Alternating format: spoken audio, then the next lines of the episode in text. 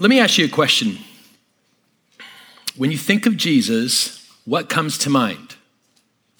And when you ask a question like that, all kinds of things could actually come to our minds, right? I asked my daughter this yesterday. I said, Babe, when you think of Jesus, what comes to mind? What do you think of when I, when I talk to you about Jesus? What do you think of Jesus? And this is what she said. She said, He's nice. And he has long hair and a beard, and blue eyes and freckles. he has sandals on and has a white dress, because in heaven, that's what you have to wear. Not exactly accurate. I'll have to work on that a little bit, but she has a perception of who Jesus is, as we all do. And people, that's how it works. People often have their own ideas of, of who Jesus is. Some that have a relationship with Jesus, their view of Jesus might be a little bit more biblically accurate than someone who doesn't know Jesus at all, or maybe they've had a, a passing um, kind of experience with Jesus through maybe growing up in church or whatever it might be, but we all have different ideas of who Jesus is. In the 90s, some of you might remember this. Some of you were born in the 90s, probably. I don't know. But in, in the 90s, within the Christian subculture, there was this trend, there was this thing that happened, and it was really kind of weird, but it became popular for people to wear bracelets that had the initials WWJD on them. Somebody it was a fan. and it stood for What Would Jesus Do? And if you're curious, you can still get a 24 pack on Amazon for $14. I just checked yesterday. I didn't even know they were still available. I didn't know that was still a thing. But the problem was with his whole campaign of what would Jesus do was that not everyone was clear on what the answer was to the question because the answer often was filtered through people's ideas of who Jesus was and what he would do. And the answer was not always informed by Scripture, which should be our sole source for understanding who Jesus is and what he would do. And so today we're introducing this new series, as Pastor Isaac mentioned, and we're looking at sort of some of the oddities of Jesus or some of the things that made him unique and some of the things that uh, made his ministry special and how there was no one else like him in human history. And we're going to be looking at some of these things. And sometimes, uh, for, over some of these weeks, we'll look and we'll go, oh, that's kind of weird. And then that will be sort of our response. And other times, it won't be as weird as much as we will be uh, highlighting the uniqueness of him and what was special about him. And this morning, I'd like to look at the biblical record of how Jesus was revealed at the onset of his ministry. How was he introduced? And we'll be in John chapter 1, like I mentioned, and we see him being introduced by a man by the name of, or man known as, John the Baptist. And in, in this passage, there's, there's a lot that's packed in. There's like a sermon in every verse almost. But we won't be able to cover it all, but I'd like to highlight just a couple very key things that help us understand who Jesus is. So if you'll read along with me, John chapter 1, and we're going to be starting at verse 19. And this is the testimony of John. When the Jews sent priests and Levites from Jerusalem to ask him, to ask John the Baptist, Who are you? And he confessed and did not deny, but confessed, I am not the Christ. And they asked him, What then? Are you Elijah? And he said, I am not. Are you the prophet? And he answered, No. And they said to him, Who are you? We need to give an answer to those who sent us. What do you say about yourself? And he said in verse 23 I am the voice of one crying out in the wilderness, make straight the way of the Lord, as the prophet Isaiah said. And now they had been sent from the Pharisees, and they asked him, Then why are you baptizing? If you are neither the Christ, nor Elijah, nor the prophet.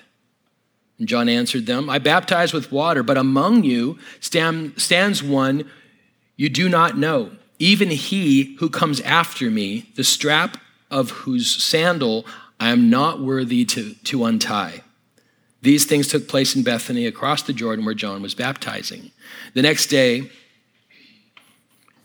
he saw Jesus coming toward him, and he said, Behold the Lamb of God who takes away the sin of the world.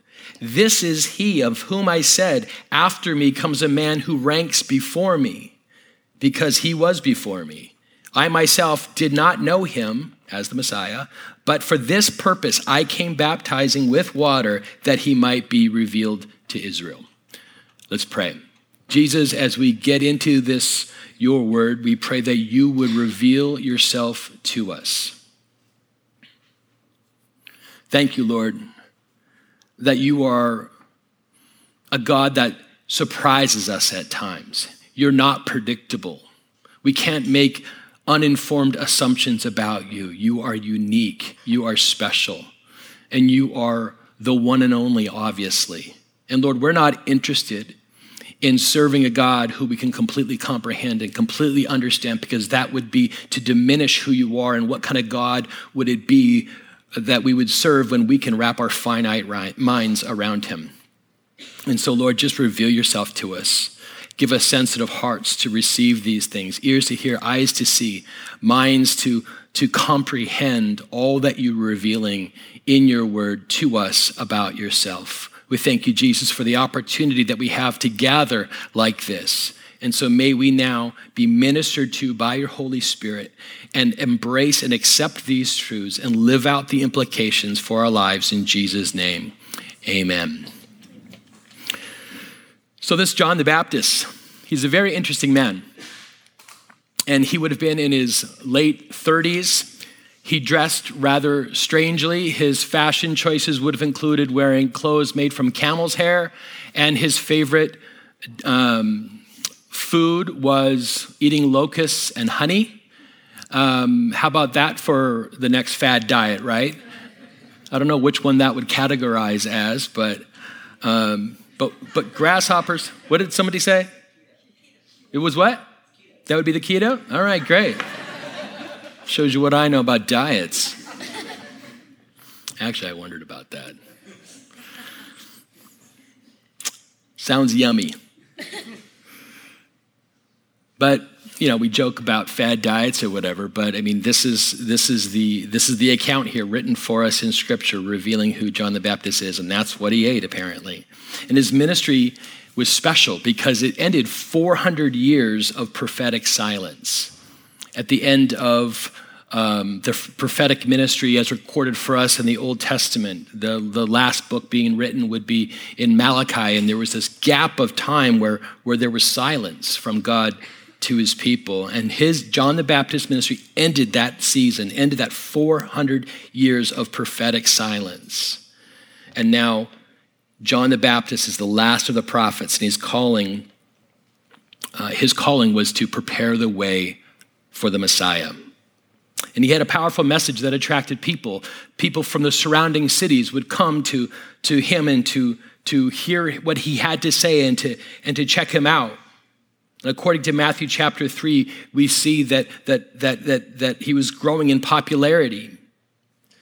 And we know him as John the Baptist, not because the kind of a church that he went to, but because of his practice, that as people would come, his practice would be to, to baptize them with water, which was just an outward sign and a symbolic cleansing reflecting their inward repentance.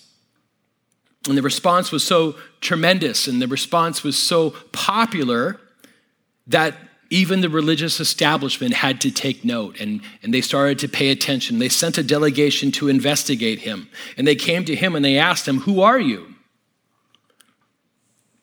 And his response was very interesting.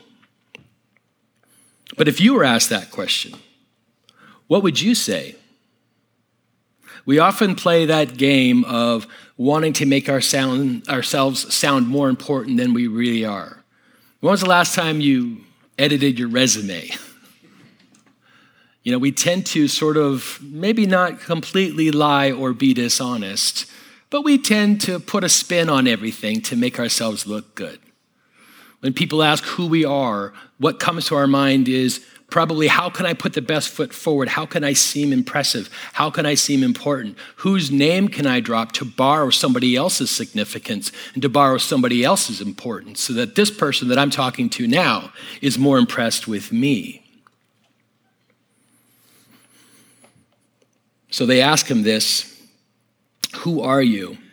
And, and we see that in verse 19. And before he tells them the answer to the question, Who are you? He answers a question that they weren't asking, but he, tell them who, he tells them who he was not. It's quite possible that they had heard the rumors that he was the Messiah, but he tells them that he isn't the Messiah. He says, I'm not the Christ, which was the title for the Messiah.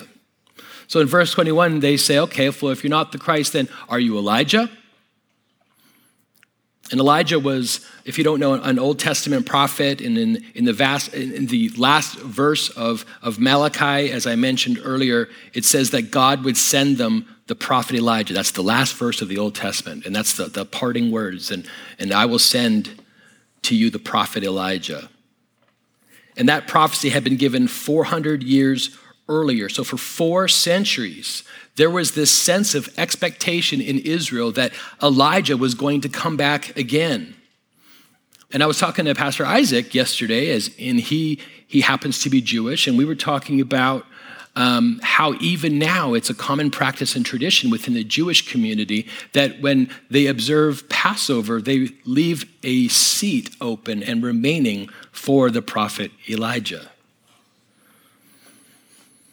And this is based on the statement from Moses in the 18th chapter of Deuteronomy, where it says, The Lord your God will raise up for you a prophet like me from among you, uh, from your brothers. To, to, it is to him you shall listen. Actually, I'm so sorry. That was to the next question. I jumped ahead. So if you're not Elijah, are you the prophet? And he's like, No, I'm not the prophet. And this is why they're asking that. There was this expectation, this, this prophetic utterance from the 18th chapter of Deuteronomy that, the, that, um, that there, there will be a prophet that's raised up like me from among you, from your brothers, and, and you need to listen to him. And so, even to this last question, John says, No. Who are you? I am not the Christ. Are you Elijah? No, I'm not Elijah. Are you the prophet? And he says, No. So they repeat their original question Who are you? We need to give an answer to those who sent us. People have sent us with this task. We need to give a report of who you are. See, John knew who he wasn't, and he knew who he was. In verse 23, to explain who he was, he answers by referencing this prophecy in Isaiah that was actually about him. We see there in verse 23, he says, and this is his answer I am the voice of one crying in the wilderness, make straight the way of the Lord, as the prophet Isaiah said. So, no big deal. The prophet Isaiah only prophesied about me 700 years ago. But here's the thing he wasn't boasting, he was answering their question. He was being truthful about who he was without embellishing because he really was the forerunner for the Christ. Alan Redpath, an old school British pastor and author, said, It's as dishonest to deny what you are, just as it is to claim to be what you're not. It's as dishonest to deny what you are, just as it is to claim to be what you're not. When we don't know who we are, what do we do? We tend to rely on everybody else to tell us who we are. And when we don't know what our identity is, we try to fit inside the mold that everybody else has for us. And we try to, to fit in the spots that they think, or that we think that they want us to fill. And so we become like comedian, uh, not comedians, because that would be weird. I need some water. But we become like chameleons. That's what I was trying to say. We can be comedic chameleons, I guess, but but we try to be like chameleons, and what do chameleons do? They adjust to fit within their environment. And that's what we can be like. We get a sense of what somebody might be looking for or what might impress them, as I referenced earlier, and we try to fit into that mold. So, like I said about the resumes, because your resume probably alters depending on the job that you're applying for. So when we don't know who we are, we try to become who we think others want us to be. And we shift based on the opinions of, of others. But if we really know who we are, we'll be comfortable with who we're not. And when we know who we are, we'll know what we've been called to.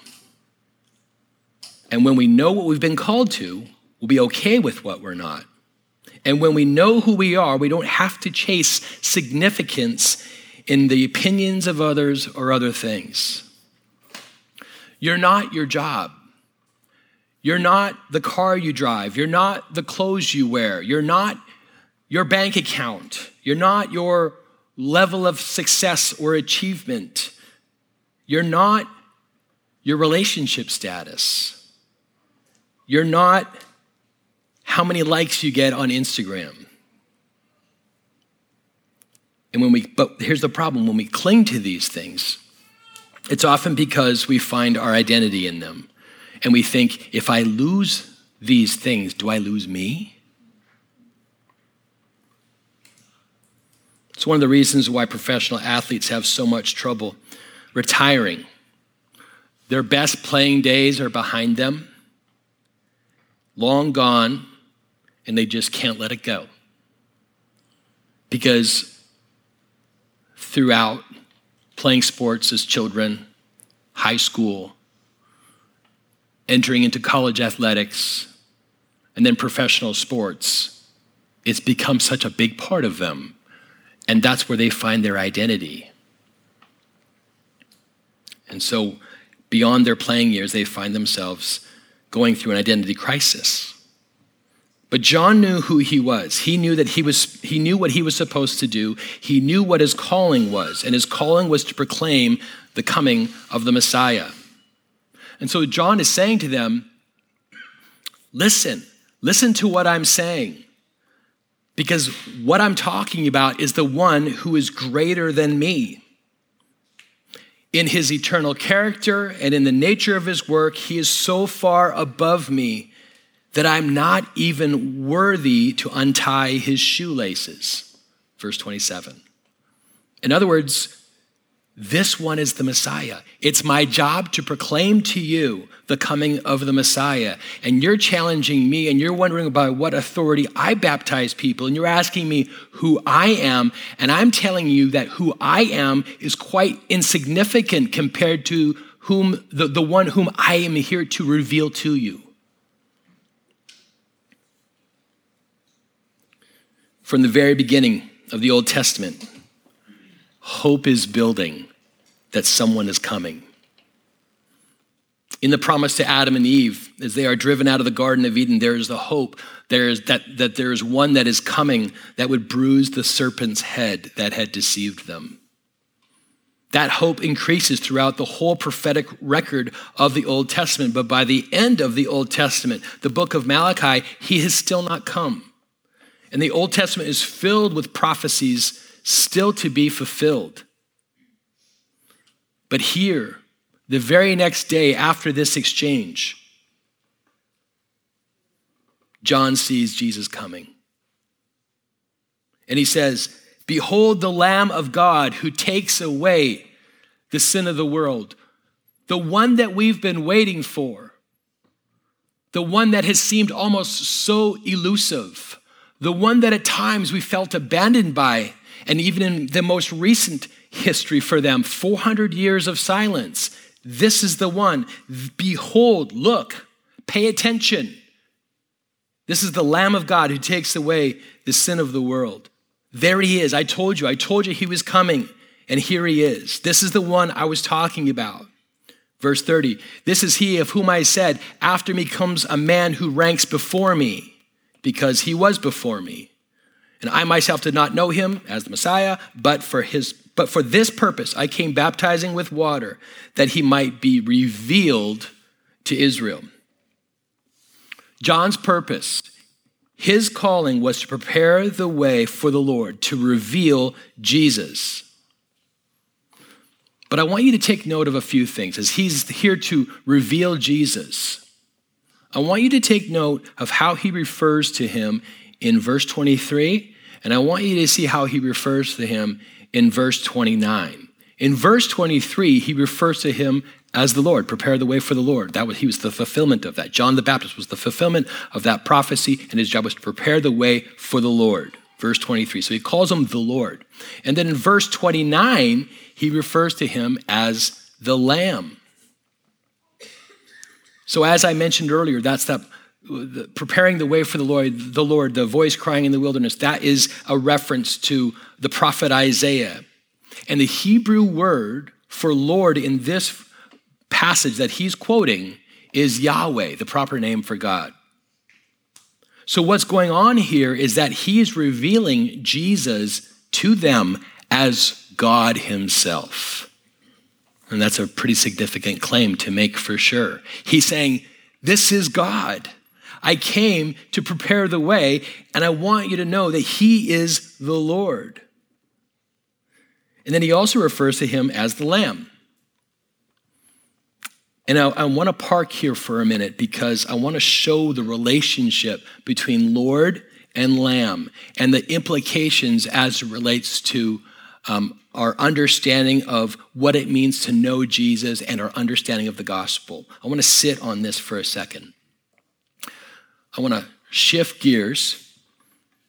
If you read through the Old Testament, you will see that there are animal sacrifices throughout it all the way from the first accounts of Abel, who was the son of Adam and Eve.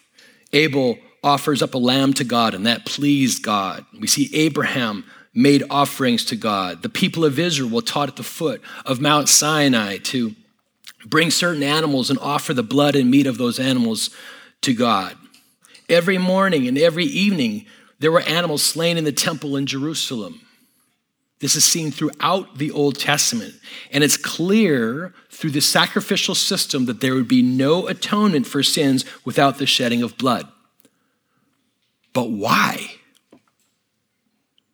It would all point toward the great sacrifice that was to come, that of Jesus, the very Lamb of God, who would sacrificially give his own life for us.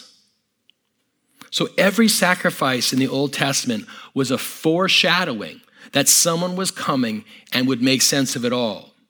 And not only do you find in the Old Testament a deep sense of of, uh, not, not only do you, do, you, do you see in the Old Testament these sacrifices that for the most part go unexplained as they pointed forward, but you also see that there's this, this sense of, of longing, these unsatisfied longings. From the beginning of the Bible, people are longing to be better than they are because the whole story of mankind starts with man sinning.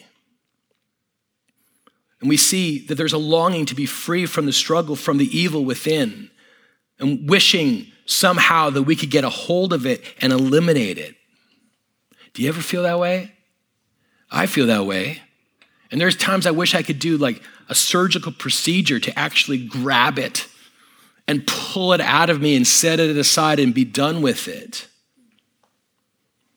As I grow tired of falling short, of hurting people, and offending God. That longing has been in the human heart since the fall of man, ever since the Garden of Eden. The sin that was committed, that was then passed down to all of us from our first parents, it created this brokenness in the world that we've been resisting ever since. All through the record of the Bible, there's this cry for deliverance, to be free at last from the power and the reign of sin. But here's the good news the good news is that Scripture reveals that only God Himself could remedy that. That might seem a little bit too exclusive. That might seem a little bit too narrow. That might seem a difficult hoop. But that's the good news that, that there is at least a remedy, and God Himself could do that.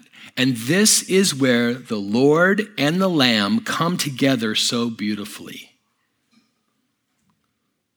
Jesus, who never sinned, would become the sacrificial lamb for, sin, for the sins of the world. His sacrificial and substitutionary death, meaning in our place, would appease divine wrath against sin and obtain salvation for mankind.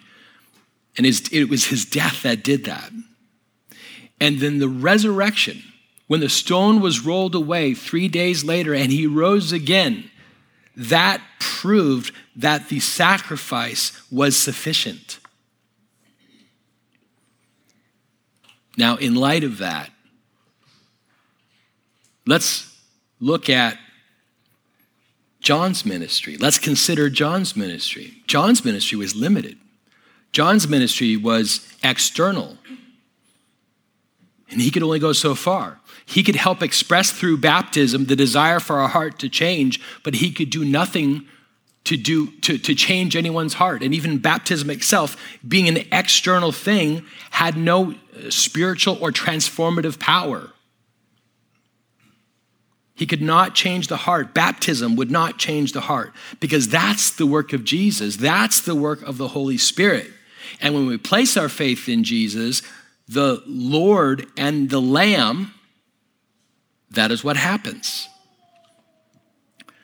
Because he's the Messiah, the fulfiller of the promises, the promises that seemed to go so un- unfulfilled for so long. He was the Messiah, he was the Christ, he was the Lamb of God, the fulfiller of the Old Testament sacrifices.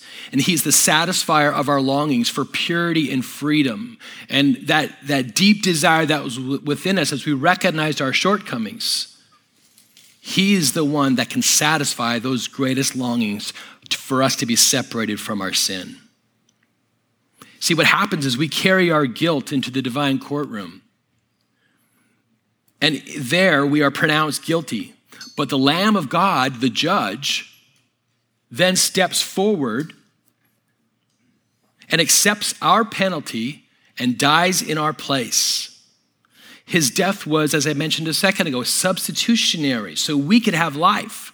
And when Jesus was murdered on the cross, he was not murdered for his own sin, but he was murdered for mine and for yours. And he died so we could stand before God, who no longer sees us as guilty, but washed in Christ's blood. We are cleansed of our guilt and shame because the Lamb took that from us.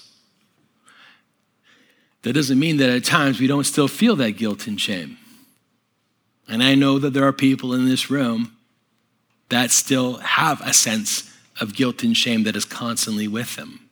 And the reason why I know that is because it's part of the human experience.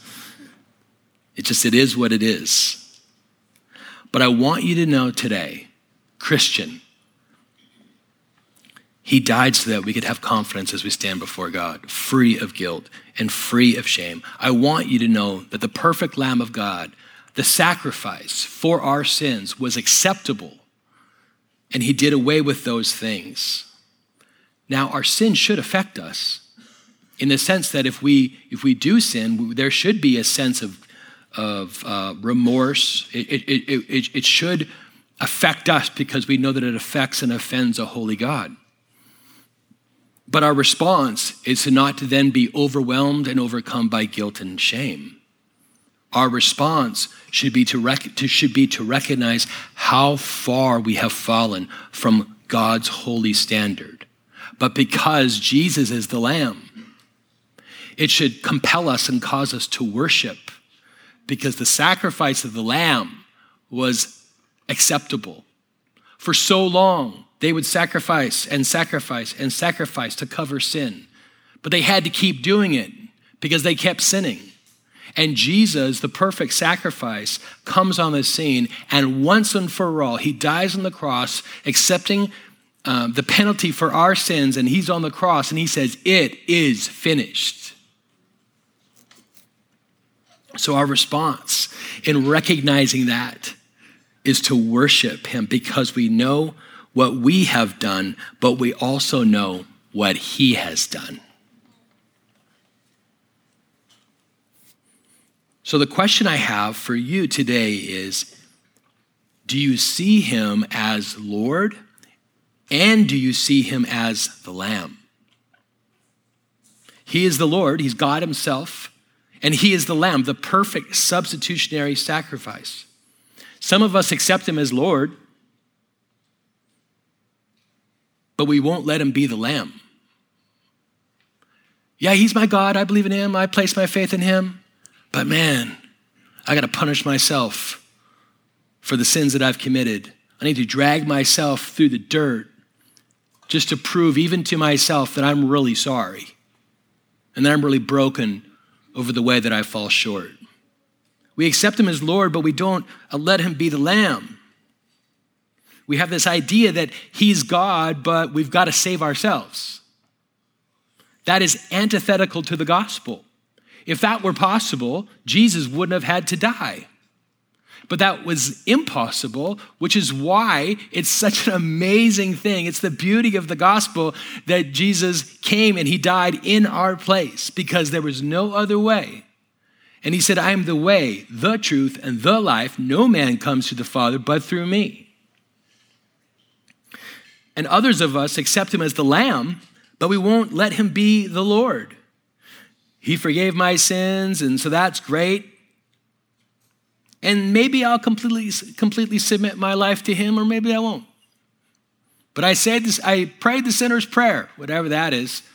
And I go to church and I do these things, and yeah, he's the, yeah, I, I intellectually accept that he died on the cross for me because I was taught that in Sunday school or whatever.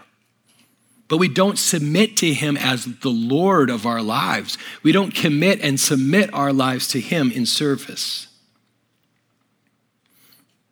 But I love how these two things go together Lord and Lamb. He could only be the Lamb because he's the Lord. There's nothing else and no one else that could atone for our sin. I want you to know that the gospel is not amazing because you're worthy of God's grace. The gospel is amazing because you are unworthy of God's grace. That's what makes it amazing.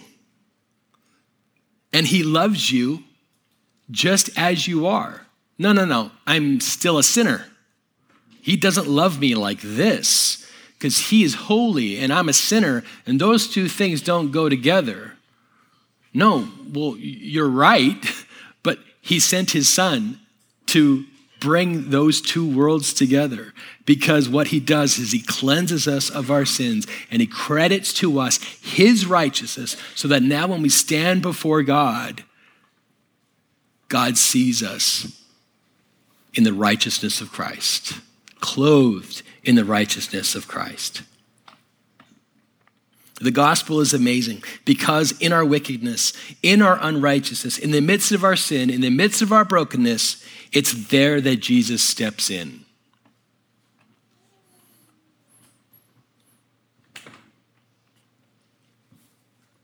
All the time, I hear people of no particular faith background, just people in general, due to the human experience, expressing what a messed up world we live in. And there's this and there's that. Like every Uber ride I have, there's, you know, there's something going on. And that's how the conversation goes. And you know what I love about that? I love that it opens the door to share the gospel. Because all they're saying is that the world is broken, and we are broken, and people are broken, and we're all screwed up. And there's a glimmer of hope that we have when we see human goodness and human compassion and those sorts of things. And we're so amazed by those things because, in comparison, the world is so messed up. But see, that's the thing. It wasn't always that way. Sin came into the world and distorted God's perfect design.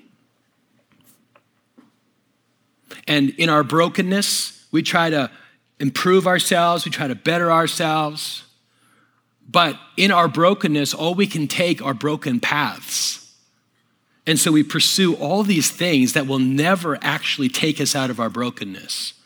And we seek satisfaction and fulfillment and betterment through all kinds of things, whether it's self help or whatever it might be. We try to find significance in our success and in our jobs or whatever it might be. Sometimes we, it's even in the way that we cope with our brokenness and we medicate ourselves with drugs or alcohol or whatever.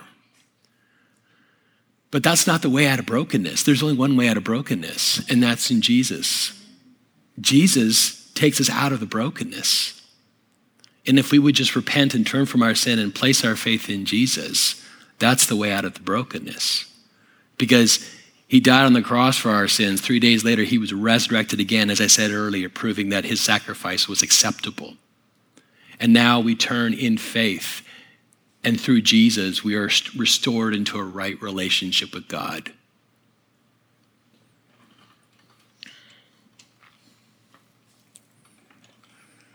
And I would encourage you, our church family, be ambassadors for God.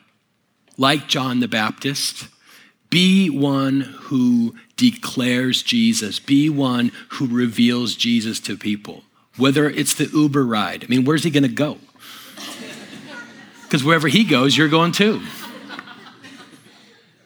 to your friends, to your coworkers. We need to be declarers and proclaimers of the gospel, of who Jesus is and what he came to do, of the fact that he is both Lord and Lamb.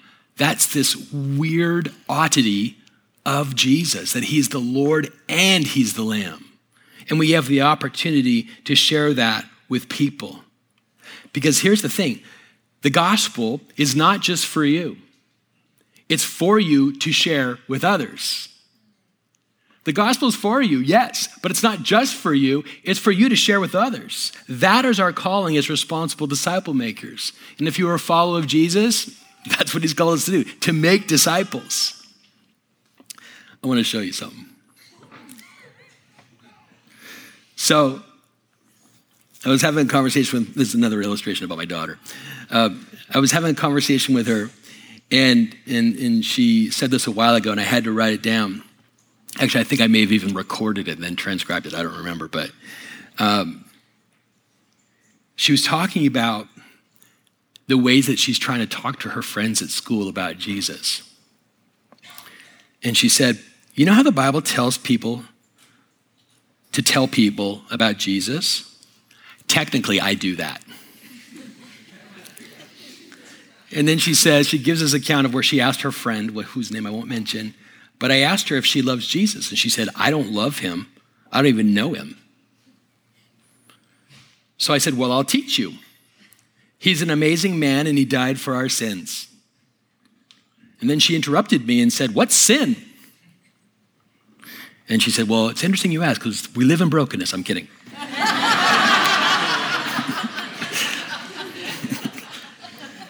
So she interrupted me and said, What sin? And I said, Sin is something bad we do. Let's say, for example, I don't listen to my mom or dad, or I tell a lie. So then I asked her, Now that you know him, have you decided to love him? And she said, Well, okay.